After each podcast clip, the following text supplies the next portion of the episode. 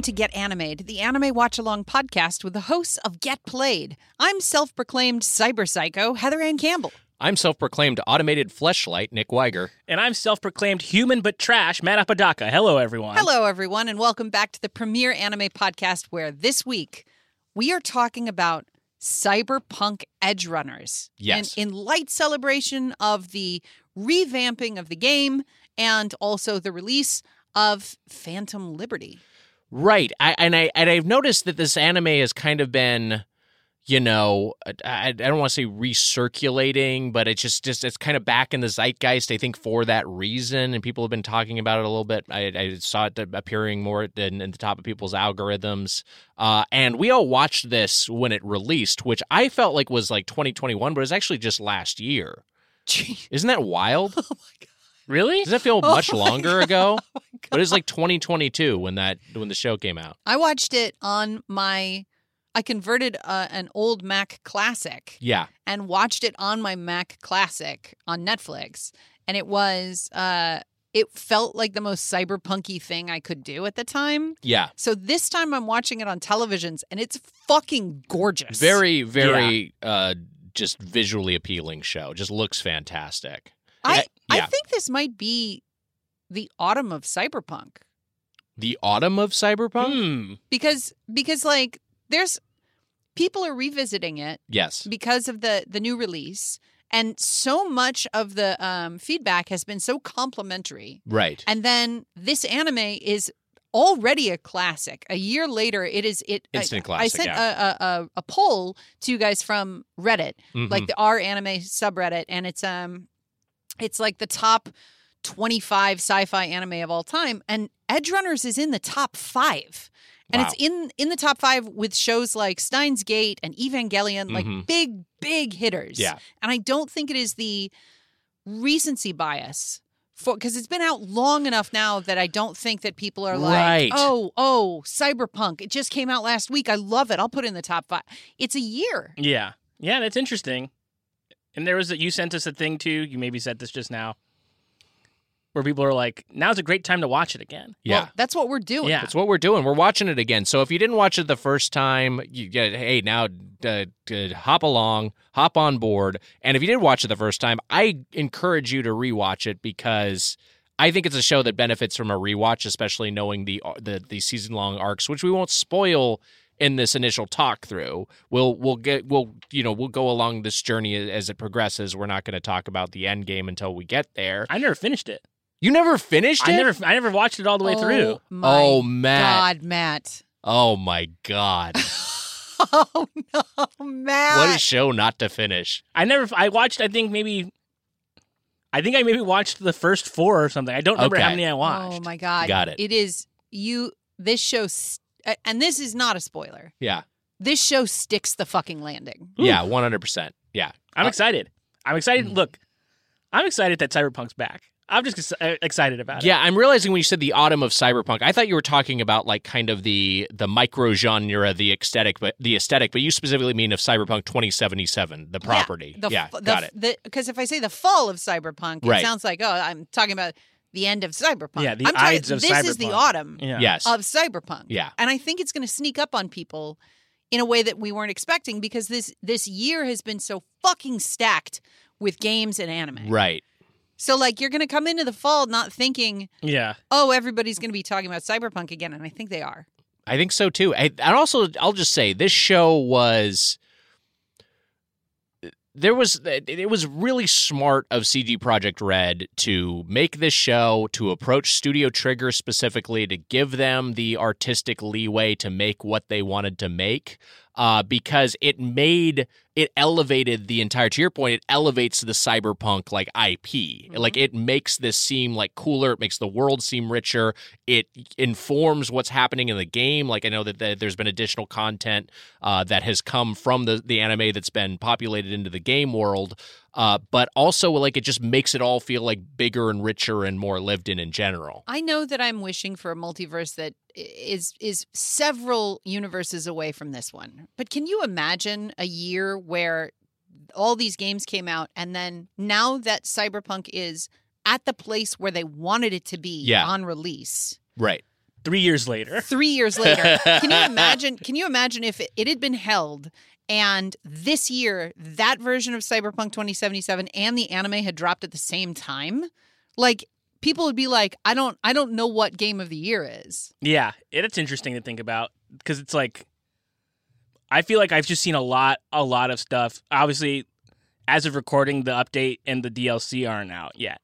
They will be soon, Yeah, they're they're, they're not quite out yet. We're Yeah. a few days away. but everyone's talking about how fucking good it is and how, um, or at least the the update and how the update really makes it feel like a completely different thing. Right. But like, aside from that, I'm just seeing people playing the game raw still like like playing it without this update and are, are loving it and are showing all this crazy like there I saw a combat you know like when we would watch um or we'd send each other The Last of Us 2 uh like combat encounters Oh, and just like yeah. how sick they were I saw stuff recently from Cyberpunk that I just like had never even occurred to me before Yes. unbelievable stuff Is it, is it jumping over a fence and commanding everyone to blow their own brains out? it's not dissimilar to that. Yeah, it's uh, it's definitely. But you know, we'll talk about. I think we'll talk more about the game. yes, on the main podcast, on the podcast. about video games, Get Played. That's our sister podcast. Well, actually, this is the sister podcast, isn't it? They're both sisters. They're sisters.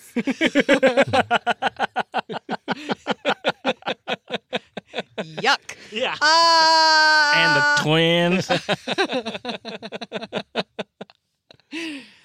guys, um, I can't wait to talk about this anime, and I really can't wait to watch it now that I know that Apodaca hasn't seen the end of it. But before we talk about Cyberpunk Edgerunners, Mm. we normally like to dabble in like our own personal Mhm. watch downs. Yeah, sure. Uh, in a segment called uh, what's it called again? Uh, what we've been weebin. What we've been weebin'. Hi, it's me, Ash Ketchum from the hit series Pokemon. I was kicked off the show for for scabbing against my own Poke Union. and now it stars somebody else. But here I am on Get Played asking you, Nick Weiger, what have you been weebing? Uh, first off, it is get animated, not get played. You're not in the main feed, just so you know. What the fuck? You're behind the paywall. I Why do you wanna... keep doing this to me? Well, I just want you to be clear. I just don't want you to think like I'm going to be in in played. You know, anyone can download it. No- No, you do have to subscribe. And one's not better than the other. One's not better than the other. It's still, a, you know, the the I don't want want to to be be on on. a fucking anime show. I hate anime. You hate anime? Yeah, those those assholes kicked me off my own show. Oh boy, yeah, you get some bitterness towards the genre as a result. Well, you know, it, did- but I think you have a great legacy. I, I, think did anime something is illegal with a Charizard. something Jesus. illegal. Like committed a crime together or something to the Charizard. Yes. Oh boy, Oh, it being vague makes it, it worse. It's yeah, one of those yeah, things. exactly. Uh, can't wait to see that documentary. Use your imagination and then use it again on New Imagination Plus. Oh, then boy. you get an idea of what I did. the documentary's gonna. It's, it should be like one movie, but they're gonna make it a six part series. Yeah. with a lot of filler, a lot of extra interviews. Exactly. And Why we, is- we get the story. Yeah, why is Brock talking for like seventy minutes? Like we they get and they it. they uh you know when they do the like they put somebody in silhouette and Yeah. they make their voice. We know it's Mewtwo. We know it's Mewtwo. It's obvious. it's like who else is shaped like Mewtwo? Uh, anyway, look forward to that. I'll be checking that out. But what I've been weebing, Ash, eh, to answer your question, uh, Thanks, Nick. is uh, I, I'm Zom 100. I'm continuing to watch that. Uh, their most recent episode, as of this record, is their horniest episode yet, uh, which I was very excited to see. A lot of fun. Uh, there's a new character, Beatrix, who is a, uh, a something of a weeb herself. She is a a German expat who moved to Japan just as the zombie outbreak occurred, and she came at because she is a huge Japanophile. Uh, so she is just there, like you know, she steeped in the culture and was very excited to experience it and see the society that she'd fantasized about from afar. But when she arrives, uh, zombies are everywhere, menacing everybody. So she has joined the party. We have our core four now, uh, the four characters, and um, uh, yeah, it, it's a. It, it's. I I think I mentioned the past two episodes got a little bit uh, more meditative, more melancholy, more talking about like what it's like to. Because the whole thing is about uh about existing in a corporate world and and you know being brought down by capitalism and so it's kind of a joyous thing when this apocalypse happens because all these characters are freed uh, from the shackles of having to be a worker uh, but and the past two episodes were kind of like really laying it on thick with those themes this one is just full on like uh, it's a party. Like, like we're getting an RV, we're gonna kill a bunch of zombies, uh, gonna light them on fire, uh, and then we're gonna go to a hot spring. Uh, so yeah, it's it's great.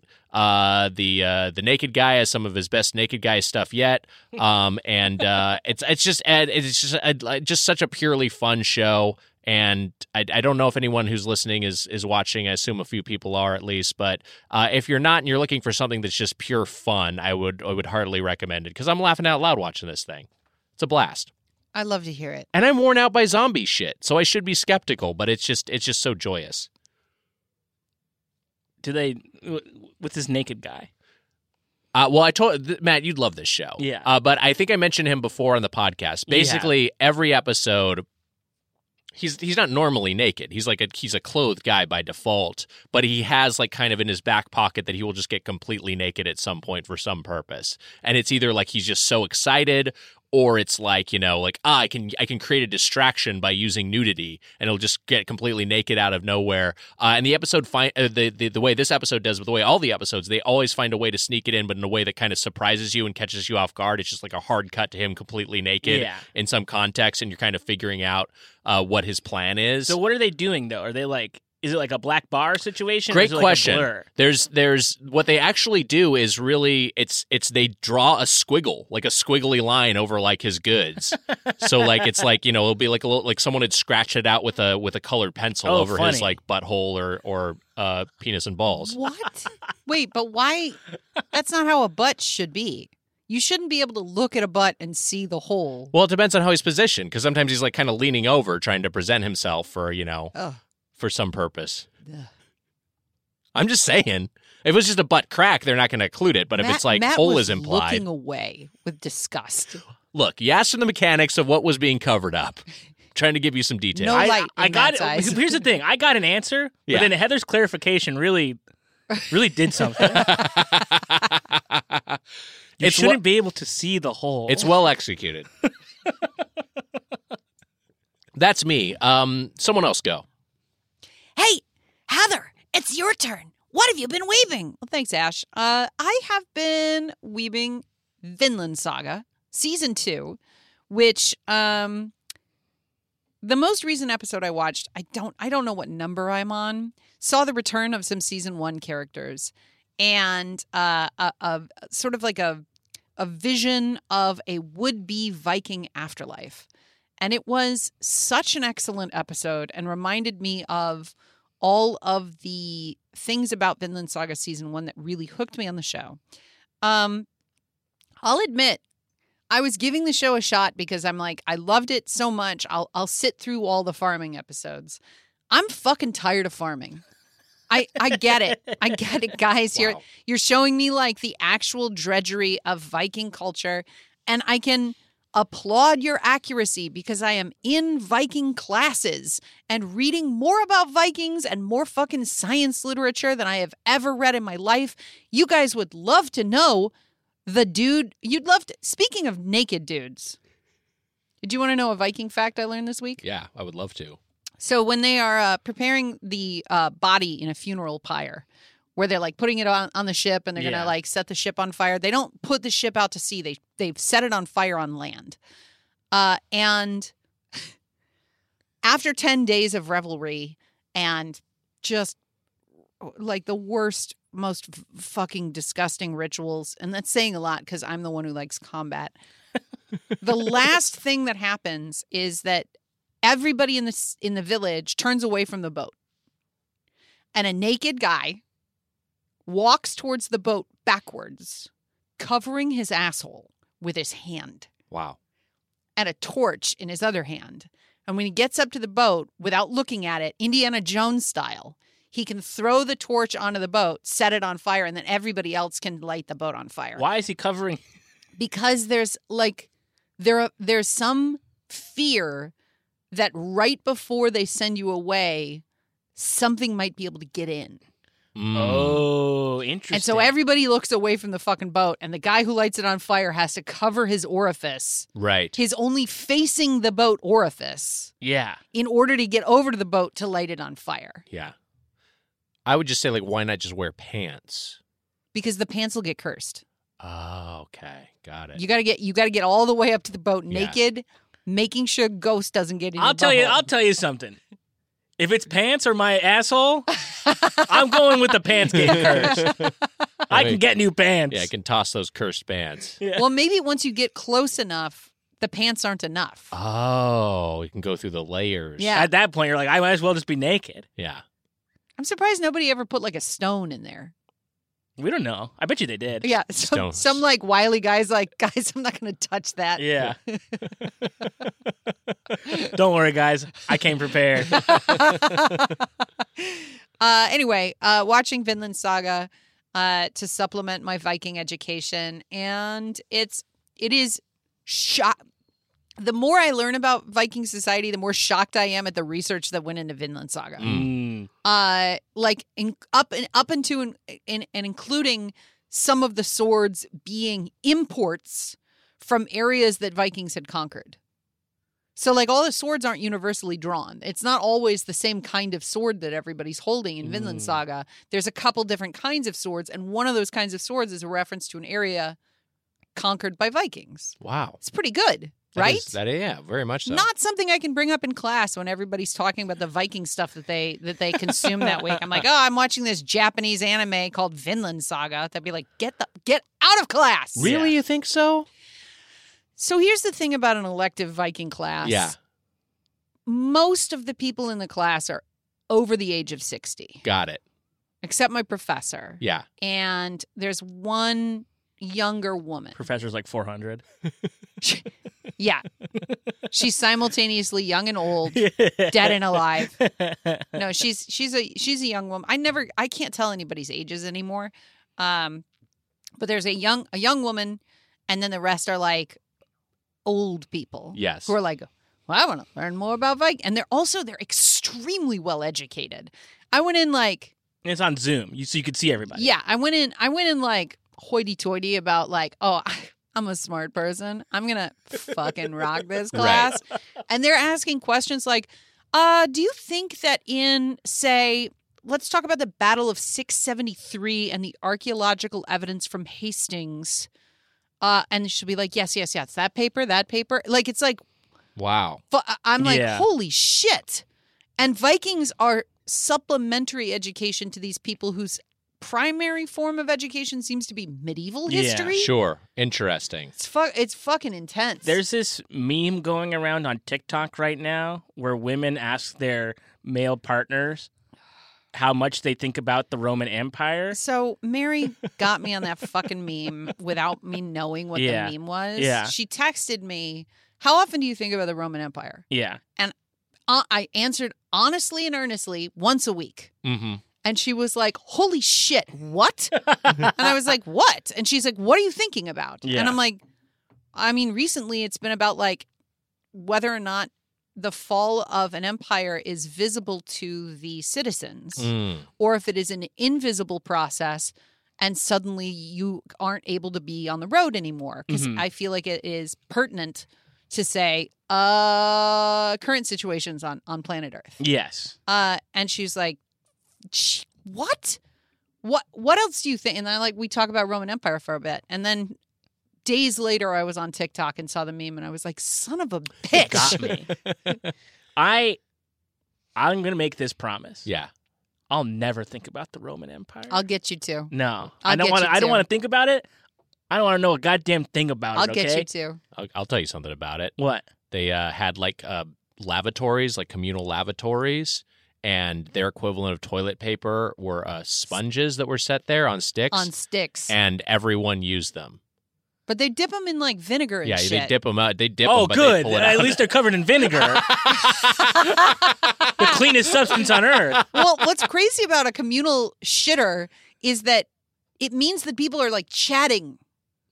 yes, It yeah, was an open room with multiple toilets, and you'd sit around talking to people while you shit. yeah.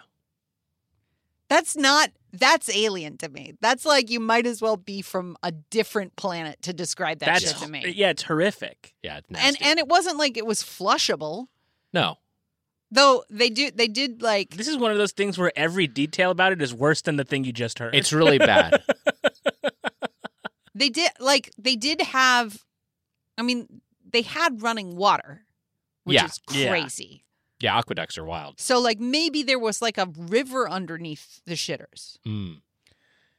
well, maybe. it's no wonder they fell. I um I, I like it, it is disgusting and it's weird to think about, but I think there's two like first off like light like people Bring were it back. be- bring it back. People were just like dirty and disgusting. Like hygiene was on a completely different Yeah. level. Totally wrong. Not true.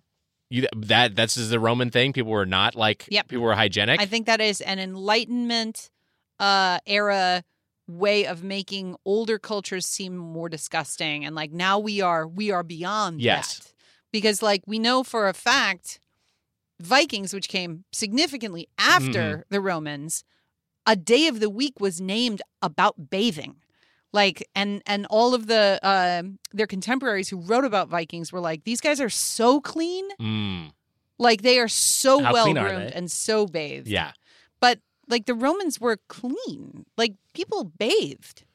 People did bathe. So I I I, I but guess they scrubbed their asses with a fucking dirty shit That's sponge. that's what I was gonna say. Is like more what I'm talking about is this specific context. Yes. It's like so it's so disgusting in terms of how we and so unhygienic versus what we think of as using the bathroom. Like there was not the idea of like I'm gonna go to a hand washing station and scrub up with soap and hot water. Uh, but but but beyond that, it's just like life was so fucking boring. You didn't have shit to do. Like there was no. You were lucky if you were literate and then had access to any reading material, but probably you had to like go like watch like a court musician or a fucking uh, go to the theater and watch an orator uh, for any sort of entertainment. So all you had to do was like sit and talk and like fuck and stuff. Like you had nothing to do, and then also everyone was drunk all the time. So that, I think that's the other layer of like I think if you were just like shit faced, then the idea of going to take a dump next to your Yeah. buddy and having a conversation is like a little bit less weird. Take me back. Uh, let's talk about Cyberpunk Edgerunners, a show that is also disgusting in its own way. so this was developed by CD Projekt Red, who made the game, and Studio Trigger. Studio Trigger was founded by a Gainax veteran, Studio Gainax veteran uh, named Hiroyuki Imaishi, uh, who also directed this show. And the other notable hit, Studio Trigger's made a bunch of shows, but Kill La Kill, I think, is their most most notable other project.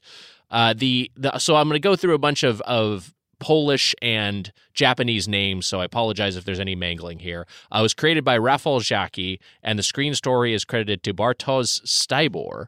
Uh, the script is uh, Masahiko Otsuka and Yoshiki Usa. And uh, I mentioned Imaishi is the director. Let's let's start here. What was everyone's reaction to this the first time upon release? And Matt, I know you didn't finish it, but like Yeah. you're watching the the however many episodes you did. Like, what Yeah. were you thinking when you were watching this initially? I just remember being, you know, I think we were sort of like lukewarm to positive on the game. Like we were like the game is kind of dumb, but it's good. You platinum did Heather. I know that you really liked it. Yeah, Uh, I mean, I finished it. yeah, I think we, did, we all finished it. I I did really enjoy that game, despite its it's a real warts and all situation in its Yeah. initial release. It was very buggy and a lot of it was unfun. But I thought the narrative design was so strong. Yes. So going into this, I remember being like, "What?" I mean, I I I, I think the world is interesting enough to Yeah. like see other things about it, and if we're not going to get more story in the game right now, I'm happy to see more stories in in Night City uh, told elsewhere. And I remember thinking that this like these first two in particular being like these are great these are interesting and they really set up uh what you know the next bit of it is it's it's, it's a good uh table setting i think these first two episodes uh of this the season Yeah, Heather. Yeah, and you watched it obviously in your own setup. What what was your like? uh, What was your reaction watching this the first time? So my first response was the opening scene is everything I want in an anime. mm-hmm. It's it's the one of the most violent things that I'd seen Yeah. in a long time. oh yeah, Um, so I was like, oh, okay. I I went in with a bias, and that bias was there's no way this is going to be good. Yeah. Like there's no fucking way it's gonna feel like as good as like the Animatrix was it wasn't great. hmm Like you weren't like, oh shit, the Animatrix years later. Like Yeah. a, a lot of these sort of tie-in anime projects, like I never even watched the Blade Runner anime. hmm Um, Black Lotus. yeah, I never, I never watched Black Lotus because you're like, these are just sort of like, Is that what it was called? There's a show called White Lotus. Is that what you're thinking of? no, I think it's Black Lotus. Did they do a White Lotus anime? Jennifer Coolidge making like really funny faces in the anime. oh, Oh. you guys! Oh, no. Oh no! Oh no! uh, so I went in low. Yeah. Low hopes, curiosity. And then somewhere around the midpoint, I started saying to my wife, my then my then fiance, Mm, now wife, uh, I think this show is great. yeah. And I don't know how it's great. And then the final the final couple episodes, I was like, oh, this is like a tier one anime. And I can't believe that it's cyberpunk. Yeah, I, I my my reactions paralleled yours. I think it was a little bit less skeptical going in just because I'd heard it was good. I think word of mouth had spread at that point, and I think this one and League of Legends uh, Arcane, uh, those two anime kind of came out around the. Well, that's not I guess not an anime, but I mean like uh, those two animated series, real uh, realizations of video game properties came out around the same time frame, and they were both like critically well regarded, and both of them I think people were like, huh, okay.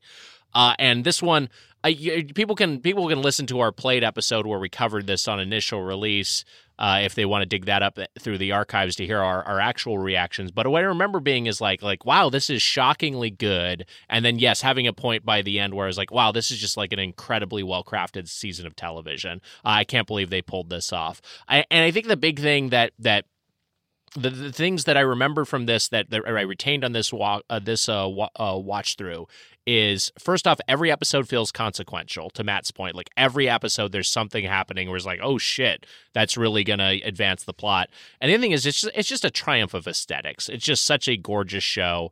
Uh, the character designer is uh, Yo Yoshinari. And I think just like the just the character designs in particular are so cool. Like like they all look so great. Uh, the palette is is awesome. Everything is just soaked in neon. Both day looks and night looks are just so you know uh, th- those those uh, Miami Vice sort of palettes. You know, it, it's just it's eh, and and there's so much yellow used, which Yeah. shouldn't work, but is such a, a great dominant color. Mary came in while I was rewatching the show, Mhm. and she was like, ah, "It's uh, why is everything gotta kind of gotta look like Blade Runner?" Yeah, And I was like, "Yeah, it, it sort of set the the the tone for uh generations of cyberpunk stories on screen, right?" I do think what sets apart cyberpunk is the color yellow yeah, which you never see a non-neon standard yellow used as like a motif and it's it's used so uh it, it proliferates through the opening credits and it's also in david's jacket like it is a Right. it is a visual ic- uh, like the visual iconography of cyberpunk the subway cars I believe are Yeah. bright yellow. Yeah, and and and it really fucking works yeah, it's it's awesome. It's a great looking it show. feels good Uh, and the there there is this little bit. 'cause speaking of the character design, I, I just I feel like I there, there- at some point I wanted to get this information out. I might as well do it now. But this was a, a quote you maybe saw. Uh, the site was Anime Senpai where I found this, but. Um, this is talking about the character of Rebecca, who is like the you know she comes about not in these first two episodes, I don't think, uh, but she is like a presence throughout the series. the the child bodied Yes, character. Yes, and uh, this I'll re- I'll just read this quote. Uh, Rebecca's character concept was sent to CD Projekt Red initially, and they said she is a loli. There are no lolis in Night City. She doesn't look like a Cyberpunk 2077 character.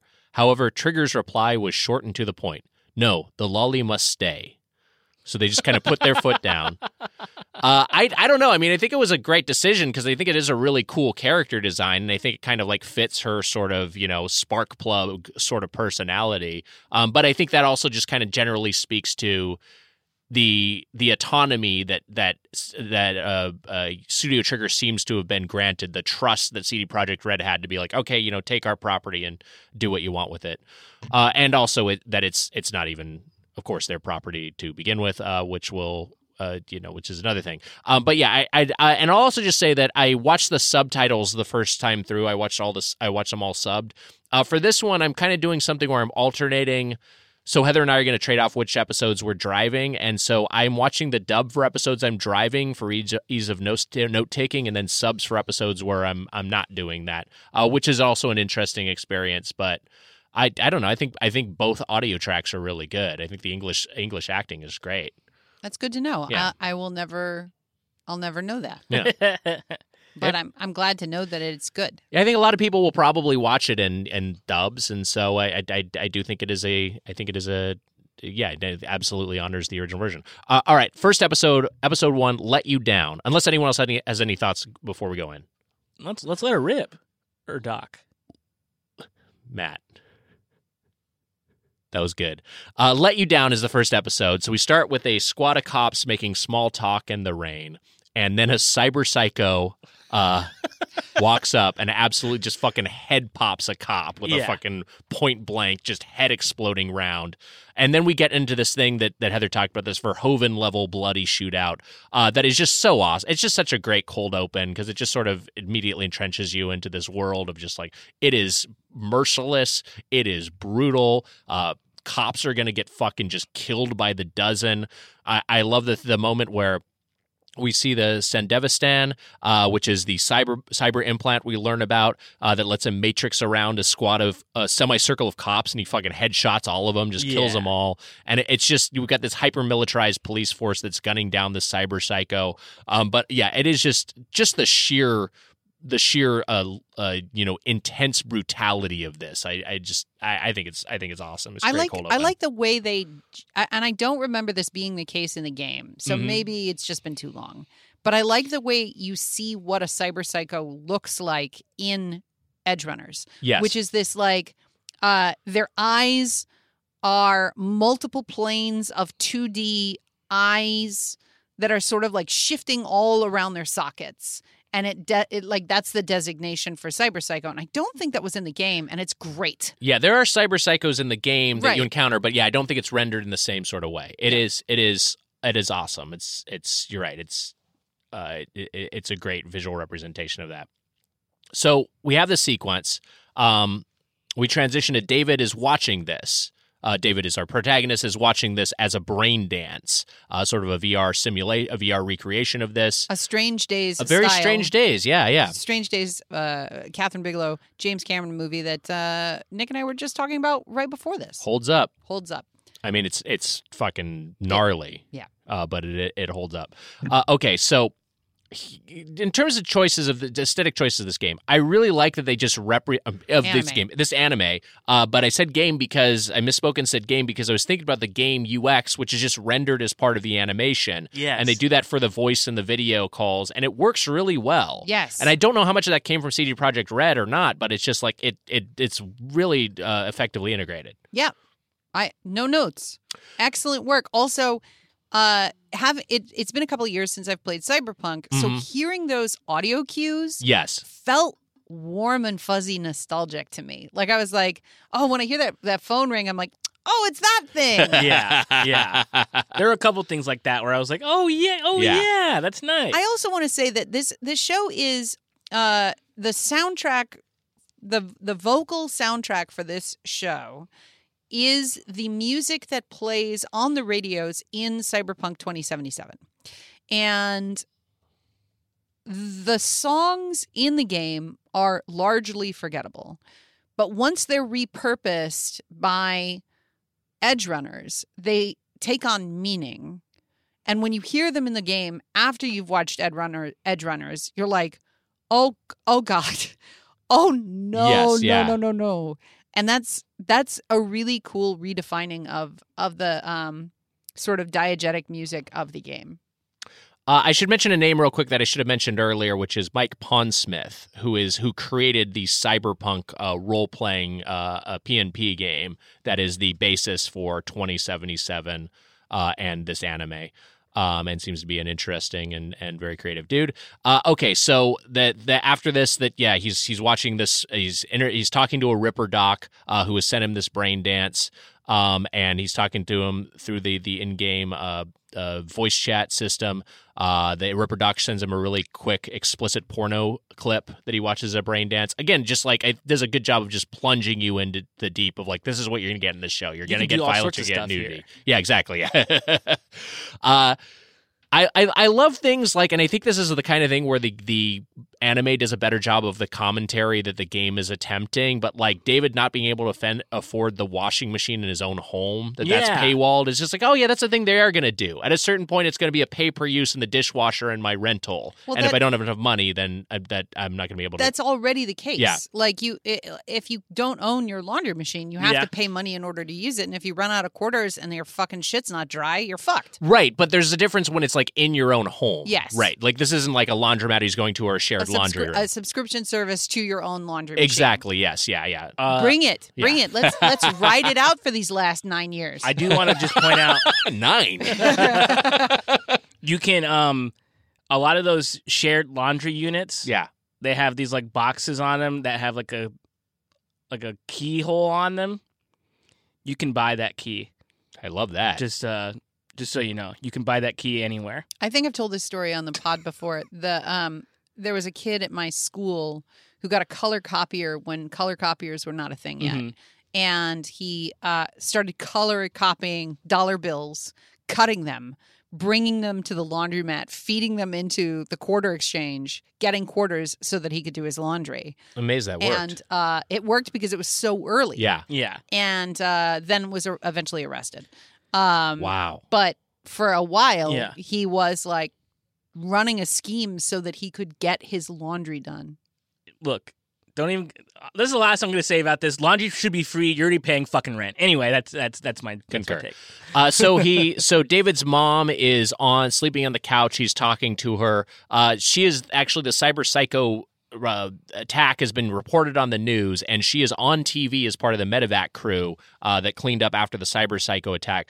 And so we're just getting a lot of info here up top, um, but it, it, it it's all you know. It, it's I, I think it's pretty efficiently and effectively conveyed, uh, and we are also getting that the cyber psycho had this military grade implant that was, has disappeared, uh, and as this is happening, Gloria gets a scrambled call uh, from some uh, unknown hooligan. Uh, and uh, that's that's after out of this scene. Uh, then we get just like, and I think this is part of what's what's fun about this anime is just like it has great walking around in the same way that what's you know the the game I think is pretty pretty good about this. Like the moments where you just kind of get to walk around and explore Night City. It certainly got better with the updates, but.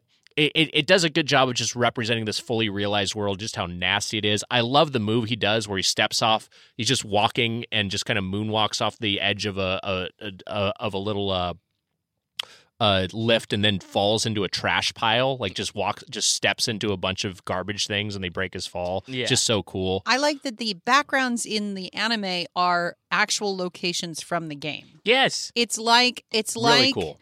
if you were watching uh an anime here's a here's a deep cut gunsmith cats is one of the few anime that takes place in chicago and whenever i would recognize a uh a location i'd be like oh shit wow and the, the same feeling applies here where i'm like oh i know i know i know where that is i know that building i know that bar Yeah. in cyberpunk What's the premise of Gunsmith Cats?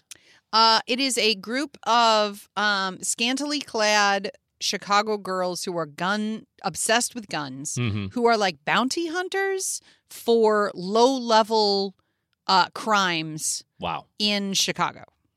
I'm not going to watch that.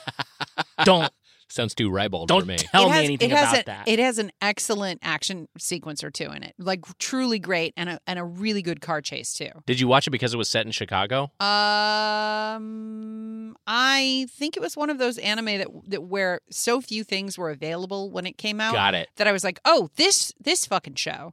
Um, but it was a very lushly animated OVA, Mm. so like it holds up. It's gorgeous. Wow. Okay. yeah, I'm looking at um some images from there. It looks like uh the Bears guys are in it. Ditka, get Ditka in there. He'll stop the gunsmith cats. so, Okay, so the David is walking around the town. Great walking around. I it just I love just people using drugs, you know, using the fleshlights, puking in public. It's so fucking nasty. It's like Roman Empire shit. Yeah, I wouldn't want to live. No, you there. absolutely don't want to live there because that's the thing. It's like they make it look cool, but they also make it look fucking gnarly, and Yeah, you understand why people want to get the fuck out of there. Having just come from Europe, yeah, Cyberpunk is an American show. It's like Mm. you Yeah. you don't get those same sort of like uh, urban sprawl environments in European cities. So like the feeling of cyberpunk is the feeling of Los Angeles or San Francisco or Sure. New York. Like it does not Yeah. really work if you're like in Berlin. Well, and I imagine also like in you know in, in a Japanese city too. This is in uh, Yeah. Then this was a, a Japanese studio that made this. I think Mike Pondsmith is American, so that would make sense. How many auto jackers would you have to see on the street before you guys would be comfortable walking down the street with an auto jacker on? I just Um, don't think I could do it. I don't even yeah, want to like clip my toenails in, in public. Yeah, I don't think I walk around with a visible auto jacker. Not I'd that I'd be one. above using an auto jacker in private, but I think in public that's just a bridge too far. Wh- Like, what if it became like Yeah, if any your auto li- jackers in want to sponsor the show or something. in your lifetime, though? Yeah. Like, if it was like a thing that people just did in coffee shops, you don't think, like, if it. I, I I have no threshold for for what this would be like, so Yeah. I don't know. I- that would be the. I mean, the thing that would have to come first is that like shitting your pants in public is acceptable. Like, Yeah. you know what I mean? Like, it's not like we're not going to jump straight to jacking off. Well, like I've seen people look at like pornography like on a plane or like at a, at a library. You know, I've seen that move, but that still is not like that's not an invitation for me to look at porno. Like I'm still not comfortable look even looking at Yeah, porno this in guy's public. doing it. Yeah, Oh. exactly. Yeah. and so if that became more standardized, I think I'd still be just a little bit squeamish about it. Yeah, yeah, I don't know. It's, And those that's- like toilets that um they have these like public toilets that are they look like when you're inside of them it looks like they're glass and you can see out. Oh yeah, I know what you mean. That's that's that's horrific. Yeah, those are unnerving. Cuz like you know that on the outside they can't see you. yeah, But like you don't really know that. yeah, it's good. It's breaks your brain a little bit. Uh, okay, so there's there's a bunch of that going on, but everyone's very comfortable with that in Night City. Um, and uh, uh, David is just like he sees kind of like a vision of like a you know like a woman's hair at first, and then he thinks he sees a woman from behind, and then she disappears. So we just kind of get that seated. Uh, then we're at Arasaka Academy, which is the corpo uh, academy that David where David attends, fully privatized education in the future. Uh, you're going to uh, basically you know Microsoft uh, high school, and so he's being indoctrinated in cor- all this corporate shit. This other kid Katsuo calls him in class, and at first maybe seems like he's his friend, but then you learn that he's kind of his bully. He's taunting him for modifying his dated rig. Uh, and uh, David's headset, which he has kind of tweaked because it's a little bit older, ends up frying the entire classes. Uh, I guess like in-person Zoom call, whatever the fuck they're doing. Yeah. Uh, and that leads to David being in the principal's office with his mom, and effectively he's told he's fucking busted. Which is every kid's that- nightmare. You don't want to be busted. No, that's like the last thing Yeah. you could ever ever wish for. You would never want to be busted No. ever. No, I would hate. And just by, and my mom's there. I mean, Whenever that's just, my that's mom the got nightmare. called, yeah. I was like, this, kill me instead. do me a favor, do us both a favor, and just kill me, dog. Remember how many dead kids there would be if they would be like, "Here's here's a 45. I can I can pick up this phone and call your mom, or I can shoot you." Yeah, I mean, here's the execution thing: style.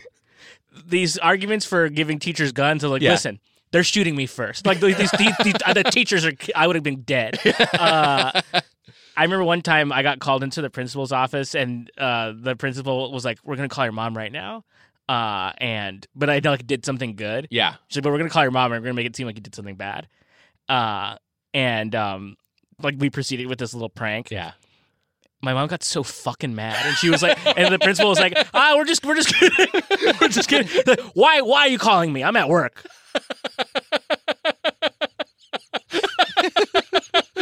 I was like, I just did a good job. It was, it was sort of just like a little prank. And then the principal was like, "Hey, sorry, man."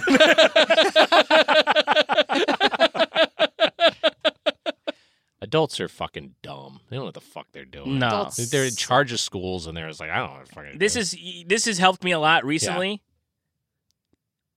This is their first time living too. yeah, sure, right. Like, yeah. like I like I I think about that a lot. Like with like, then then there's people that don't deserve that grace, right? Yeah. Because like they make they fuck up and they're Mm-mm. dipshits that, like their entire life. Mm-mm. Like I won't give that same grace to Ted Cruz or something. Sure. But like when my mom says something or like my stepdad says something, I'm like oh like they don't just they don't fucking know. yeah. They have no idea. Uh, so, uh, speaking of moms, David is getting scolded by his mom, Gloria, as he's going uh, home for going to a ripper doc behind her back. Uh, David's like, I'm going to go, I'm to drop out. We're, we're fucking broke. You can't afford this. You're working your ass off trying to pay for this school. I know you can't afford it. And she's like, she's breaking her ass. She's trying to give him a fighting chance. And all, as this is happening, as this, this heart to heart is happening, a van pulls up and just starts blasting into their car. so fucking violent. Uh, and the van is it's like an unrelated thing. This is the thing. It's just like a kind of a random crime. This is just how plagued with uh you know gangland shootings this uh the, the this this urban environment is where just like they're just caught in the crossfire of this van trying to shoot up this limo and uh, David wakes up and their car is flipped. Gloria is knocked out in the street. A trauma team shows up and they don't have insurance, so they're just abandoned there. Which again is just like better commentary than anything in Yep. the game. Oh yeah. Yeah. Uh, anyway, then there, there's a they're they're in a shitty ER, like a public ER or like a pay for service ER. I can't really tell exactly what the facility is, but it's just like when you don't have insurance, this is where you end up. Uh, it's fucking disgusting. Uh, it looks like a, a you know Roman lavatory, and uh, they're in there and. They tell David his mom is going to be okay, but they have to keep her overnight. They give him a box of all of his all of her possessions. David goes home. His apartment's locked off because of non-payment of rent, and it's like digitally, like there's like a you know a UI element that's blocking his entrance, so he has to crawl in through a window. Uh, and he's going through all of her possessions, and he sees some cyberware, and he sees this like the spine that was part of the the cyber psycho, and that leads him to call the Ripper Doc and ask how much for this. Uh, he gets a lowball offer and but he's looking at the cyber this fucking cyberware and he's like this is fucking hardcore. Like you can tell it's this this sandevistan is is pretty uh sandevastating uh that it actually has some real value. Was that in your notes, did you do that on, on just on the fly just then? i just did it on the fly. It's excellent work. oh thank you. Uh anyway Very so so uh david is being bullied outside of his academy. He's being roasted by his classmates the asshole blue-haired kid uh what the fuck's his name? Katsuo is like is fucking going after him. Um they're asking how much how his mommy pays his way implanting him uh, implying she's a sex worker, which sex work is work, but they're not progressive enough to understand that. They Go are- off, King. Yeah, they are trying to say it's some sort of a some sort of insult, some sort of ignoble uh, uh, profession. Although that is not, ex- in fact, what what she's doing, as we learn. They're taunting him. David tries to fight back, but the rich kid has too much cyberware and kicks his ass. And this feels like a very, you know, again, just just a very pointed sort of uh, there's kind of a there's kind of a real world equivalent of of of this, right? Like the kid in the yacht club who's beating up the poor kid. But here it's it can be actualized in the sense of like you just have a better like physique. I guess the idea is that there it would be like oh someone is like better nourished and like Mhm. you know like physically larger and and more muscular because they have like just access to better resources uh, so they can beat this uh, beat someone up. But here it's just actually like i have just have better like implants in my body so i can beat the shit out of you. Uh, want to try me again? I suggest you pack some serious chrome. And uh, david is getting his ass kicked getting the shit beaten out of him. And as this happens when it rains it pours. He gets a call from the er uh, they tell him he gets to the ER. They tell him the discount package he had couldn't, with that much, you know, that level of insurance, they couldn't save her.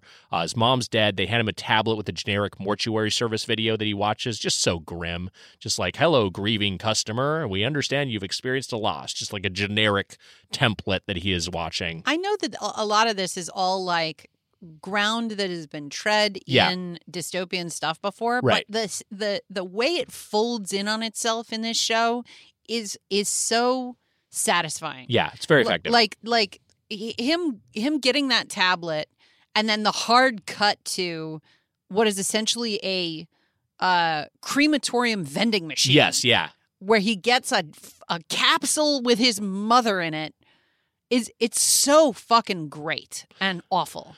And then he's walking home, and as this is happening, there's an audio montage of calls he's getting about being expelled. He's, you know, threatened, being threatened with eviction. Uh, there's a there's a great song playing here uh, that I don't have pulled up, um, and uh, you know, he's carrying his mom in a in like a really, you know, the the most generic base level it looks urn. like it looks like a a protein powder yeah, container. Right. Yeah. Yes.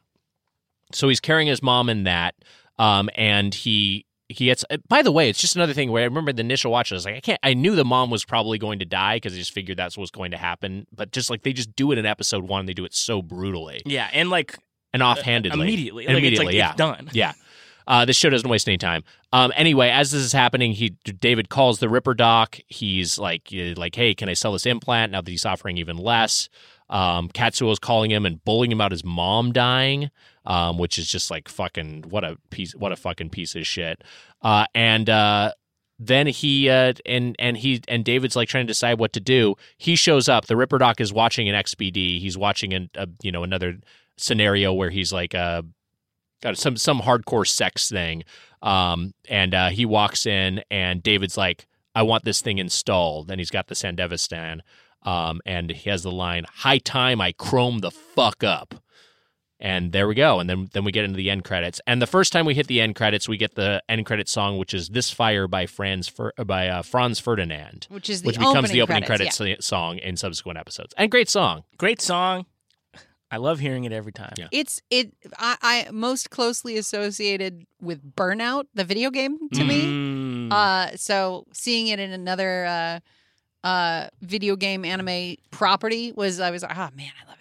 Somebody Yeah, one works great in this context. I was out with some friends drinking and dancing, you know. Oh, Hell yeah. nice. This song came out I was the only one that was fucking going nuts. I was like, I love this is rules. Everybody was like, why are they playing this? Play Katy Perry or something. Oh boy. It's a good song. It's not. It's also not the only time that Franz Ferdinand has done uh, the opening theme to an anime. Uh, they also did one to a show called Paradise Kiss. I think. Wow. Um, uh, long time ago. just realized that's the only Archduke I can name. Can you think of another Archduke? No. They're not not, not enough uh, named after, or you know, not enough bands named after them. you give me a, a, a mid two thousands band, you better be named after an archduke, or I'm not listening. Archduke Modest Mouse. Archduke Pearl Jam.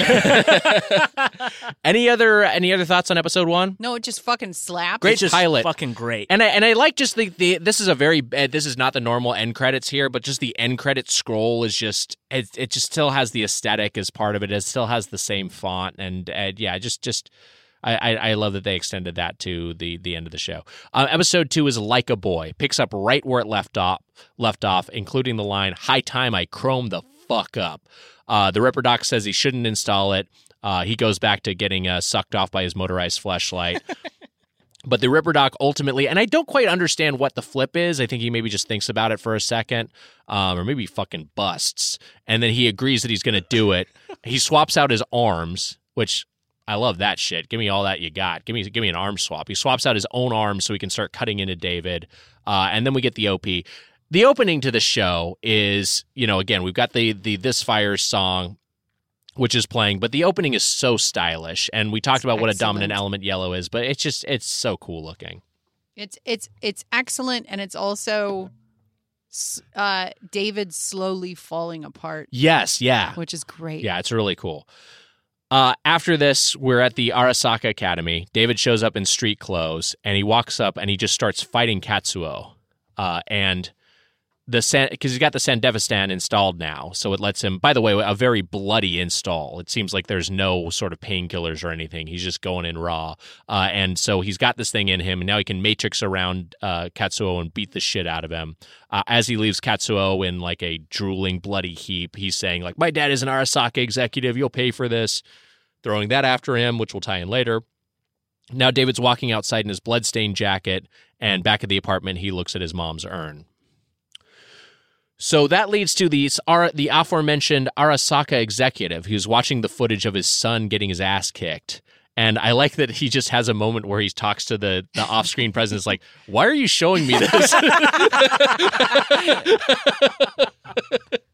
Uh, but the underling, who is off screen, tells him that clearly that this kid is using the stolen Sandevistan, the stolen military hardware we heard about in the news report in the previous episode, and doesn't seem to be experiencing any side effects. So he may be a good candidate for testing out, testing this thing out. Uh, as this is happening, David gets a call from the academy. Uh, he hangs it up. He's ignoring it. And this is the moment where we should talk about how, in a lot of ways, this show the show is upsetting for many reasons. But one of them is that David is 17.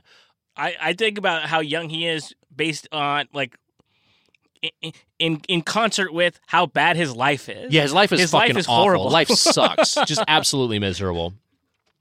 Uh, so he's walking around outside after this, after after his uh, after his shower, and again more guys puking and cyberjacking off. Um, the SkyTrain. I'm such a train guy.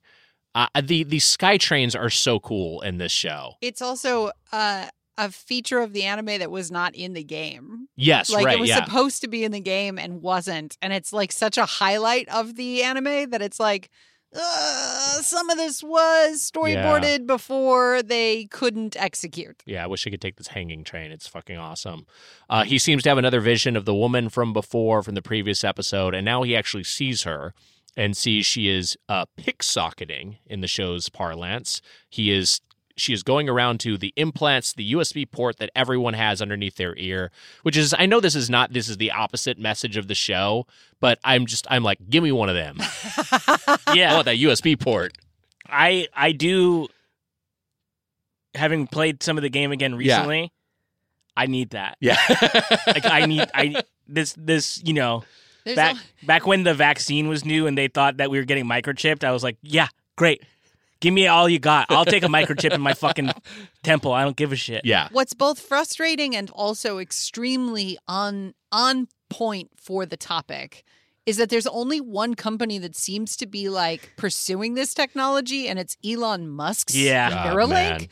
which of course like of course the, the the people who would be doing this to our brains are the people we don't want doing it to Yeah, our I'll, brains. I'll, I'll I'm all in on the next one. Once somebody else figures it out, uh, or you know, sees what they did and like, oh, we can do that too. Once Apple's doing it, I'm in. I think the day that I come in wearing the Apple Vision Pro, though, you guys are not you you're not gonna stop making fun of me. It's just like when I walked around with a Google Glass. You don't understand um, how afraid of you we are.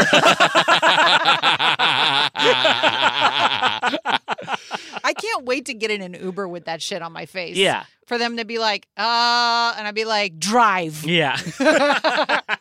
I mentioned before, maybe on this show, but maybe on Played, but uh, my, my buddy Van, uh, the, who I, I think we all know, he has he was where he was a Google Glass, like one of those. What, what were they called? The They Google were, Pioneers. yeah, they were Google Google pilots. Pi- Google. He was like he, he was one of those people who I was, was too. he was walking around with Google Glass, and he said one of his experiences with Google Glass, he walked into a bar.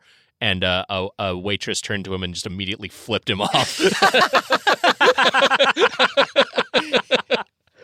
uh, anyway, so uh, so he uh, like he he sees what's what she's doing, um, and uh, she like he like like grabs her and he's like like I see what you're doing. You're trying to to, to steal from people.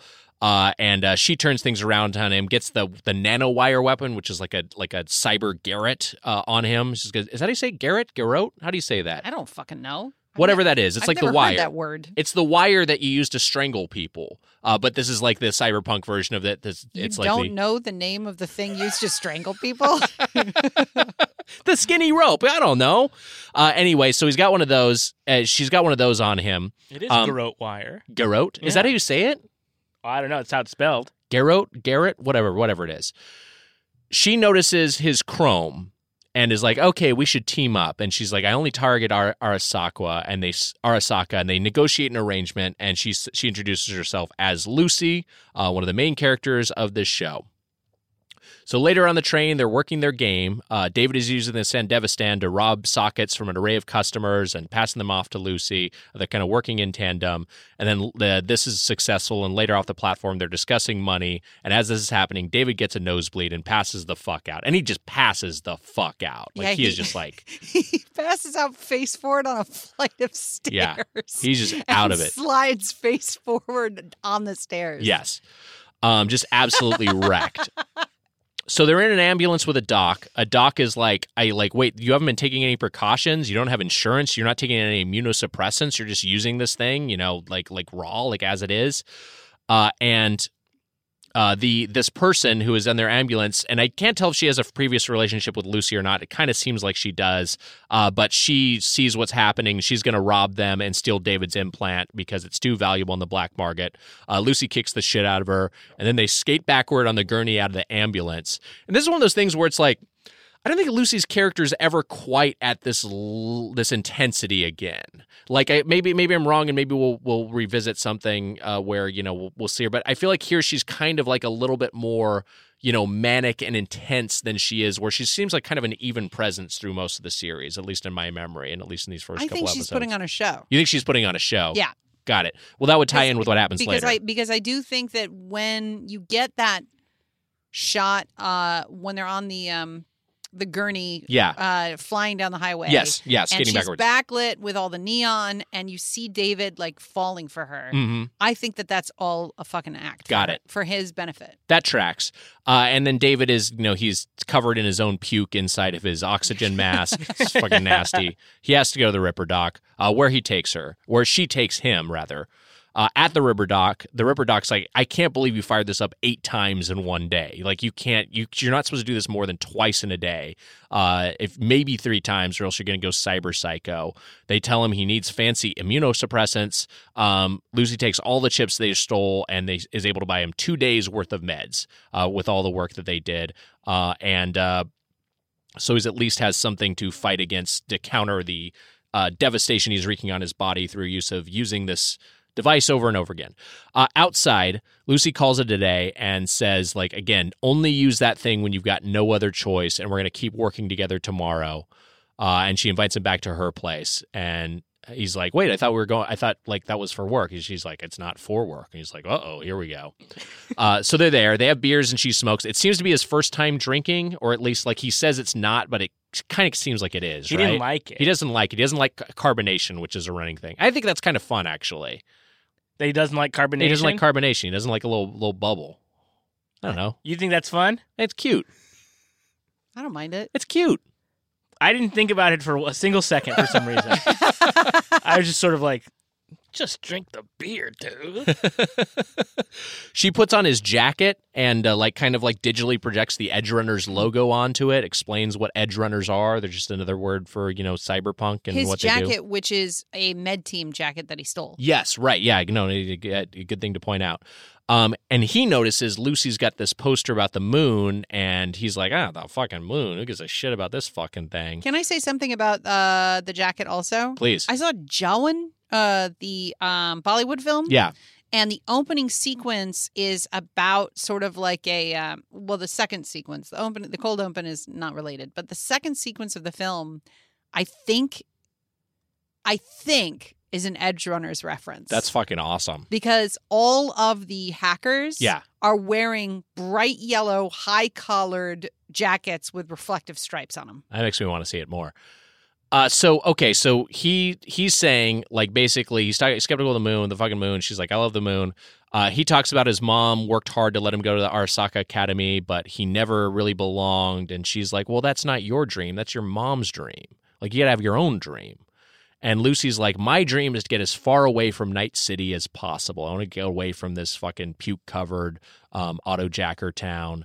And she takes him into a VR moon experience, which looks fucking great. That's another. That's another thing in this. It was just like, let me get that to have that VR moon experience, I would like to cue the song that I sent to the group please. because uh, this is, I think, the iconic song of Edgerunners. Yes, Uh, this was the song that went viral on TikTok uh, and was being used over and over and over again in so many different uh, clips last year.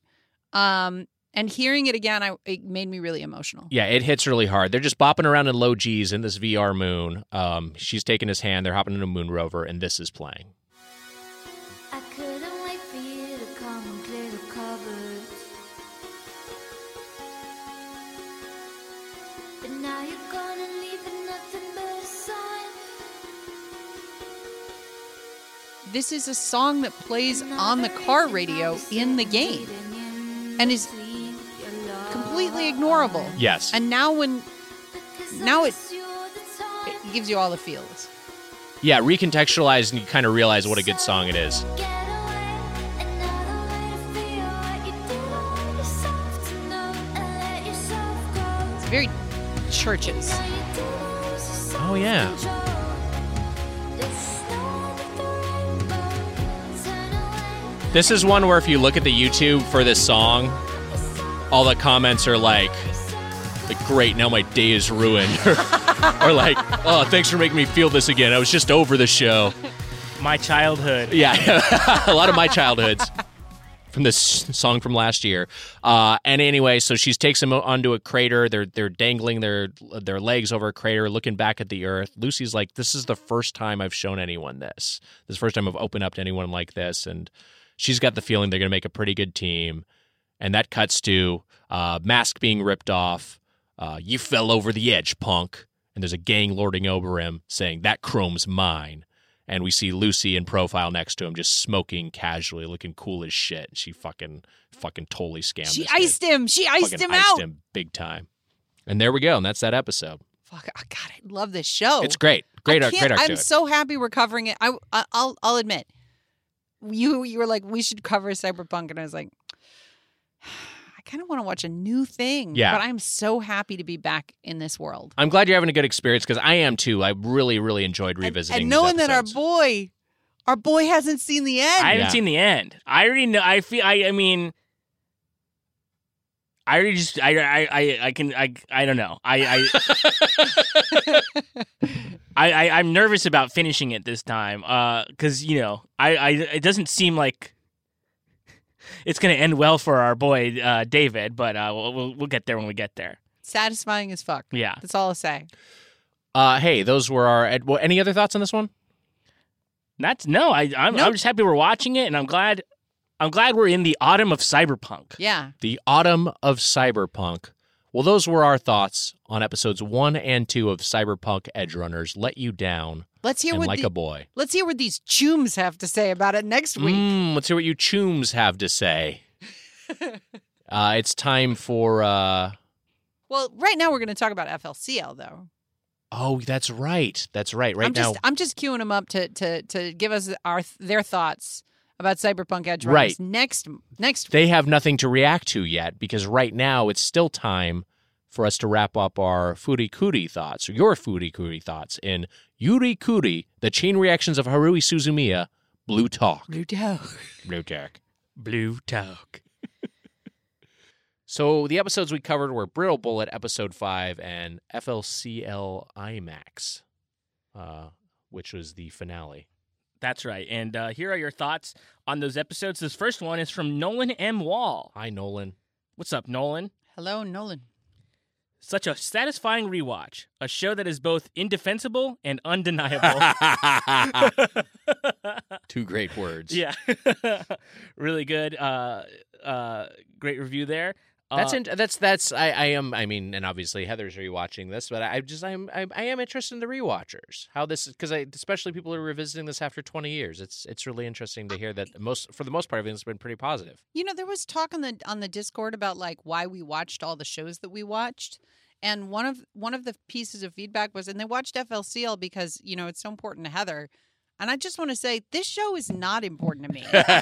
I mean, it, I, I'm I'm happy I'm happy that we rewatched it and I did enjoy it when it came out and I watched it a bunch. yes. But it's not important to me. Like Right. if I never saw FLCL again, I'd be like, oh okay. Didn't Yeah. we watch it because of a poll? Yeah, we Yeah. we, we Yeah. asked people what to watch, Yeah. and a lot of people said we should watch this one. Yeah, And so we did. I, I so I I just want to, you know, on the record, like not this isn't what like if we were gonna watch Naruto, that would be my fault. But if we're if we're watching FLCL, not my fault. No, yeah, not Yeah. your fault at all. high school DxD Weiger's fault Yeah, yeah, yeah. Um, prison school Weiger's fault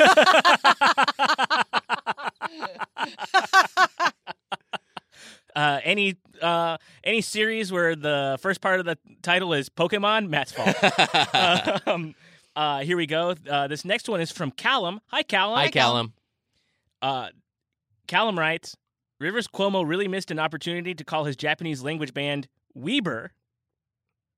That's a great pitch. That's really good. Excellent work. really smart. Really, really good. Thank you, Callum. Thank you for that. Callum. That changed my life. Uh, retweet. I'll retweet that. That's yeah. If you tweet that, um, consider that an instant repost on X. Um, this next is one's that what from they're called now? Reposts. yeah. They took out. They're taking out all the branding.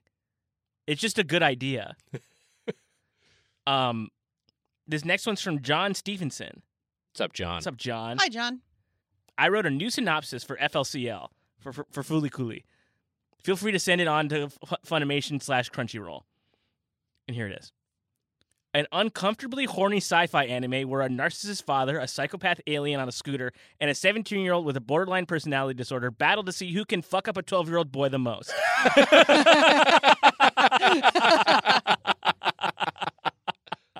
that rocks. Very good. This next one uh, is from Richard Glass. Do you think it's Mr. Glass? I was gonna ask if it was Mr. Glass. Uh, I don't. I hope not. I hope it's not. yeah. I don't want. Here's the. I don't want any supervillains listening to the show. I think Glass is a common enough surname where we can assume it's not Mr. Glass. Yeah, But if you are, you Watch better you, you better watch it because guess what? I know your weakness, bitch. yeah, Unbreakable is gonna get get your ass. Yeah. Um, Richard Glass writes, I've rewatched Fooly Cooley multiple times over the years and always come away with a different take. My perspective on the themes, characters, motivations, and the whole steez of it have changed every time. The only constant stance I have, the soundtrack is an all timer. I found it on yellow and blue vinyl, and my life feels a little more complete. Wow. Wow. The soundtrack is very good. Yeah, it is Yeah, really good. It's excellent. It's an excellent soundtrack. No, I the maybe pillows. a fan of the pillows. Yeah. I think the pillows, as far as pillows in my life, I'm gonna go ahead and say number two. What's your number one? Pillow I sleep on. Hmm. Would you call that my pillow? I'd say my pillow. and it's not lumpy. This next one is from Mortal Comment MK. Wow. What's up, MK? For all its aliens, robots, and general batshit nonsense, the show still feels incredibly human to me. It's funny and sad, chaotic and serene. It's gross and it's beautiful. I love this show. Wow. Nice.